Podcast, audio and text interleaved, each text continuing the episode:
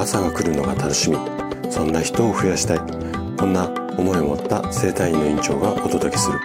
大人の健康教室。おはようございます。高田です。皆さんどんな朝をお迎えですか？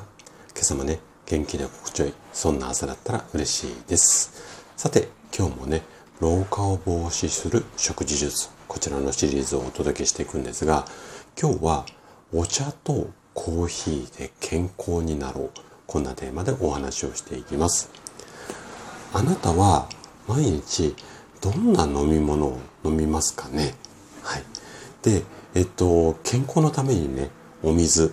これはねこう皆さんもご存知の通り確かに効果がいいんですけれども水だけ？一日水しか飲まないっていう方もなかなか多分いらっしゃらないと思っていてで何かしら飲み物飲みますよね。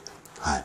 で、この飲み物なんですけれども、健康になるためにおすすめしたいのがお茶、もしくはコーヒーなんですね。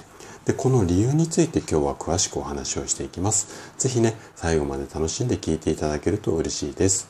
じゃあ、早速ここから本題に入っていきましょう。お茶とかコーヒーが何でいいのか。これはね、抗菌作用と抗酸化作用。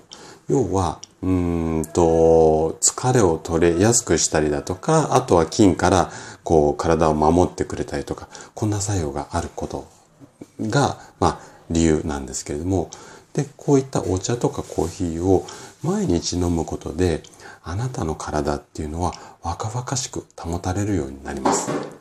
で、えっ、ー、と、まずお茶なんですけども、お茶のこう茶葉ってお茶っ葉ですよね。茶葉に含まれているカテキンっていうのはポリフェノールの一種で抗酸化作用の他に抗菌作用があります。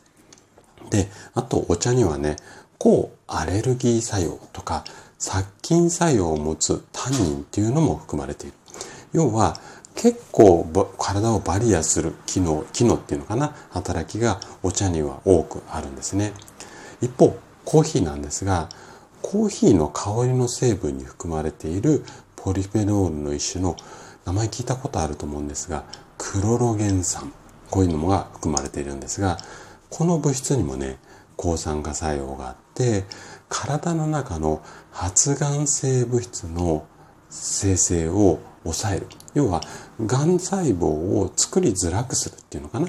繁殖しやすくする。こんな働きがあったりします。日本ではコーヒーががん細胞の転移を抑える。こんな医学的なエビデンスがあります。はい。で、アメリカではね、コーヒーを飲むよく飲む人っていうのは大腸がんになりづらいよ。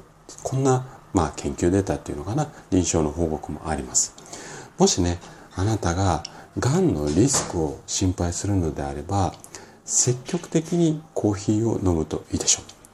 ただ、コーヒーの中にはカフェインとかも多く含まれているので、まあ1日5杯も10杯もちょっと飲みすぎなので、一般的にはね、1日2杯から3杯がいいっていうふうに言われています。さらに、不飽和脂肪酸を含む油。これをね、一さじコーヒーなんかに加えてあげると、老化防止に効果的な飲み物となるので、まあ、不飽和脂肪酸の油って、まあいろんな種類あるので、これをね、あの、大さじだとちょっと多いかな。小さじ1杯ぐらい毎日、もし余裕があれば、こう入れて、それでコーヒー楽しむなんていうのもいいかもしれません。はい。ということで、今日も最後まで聞いていただきありがとうございました。番組の感想などね、お気軽にコメントいただけると嬉しいです。それでは明日の朝7時にまたお会いしましょう。今日も素敵な一日をお過ごしください。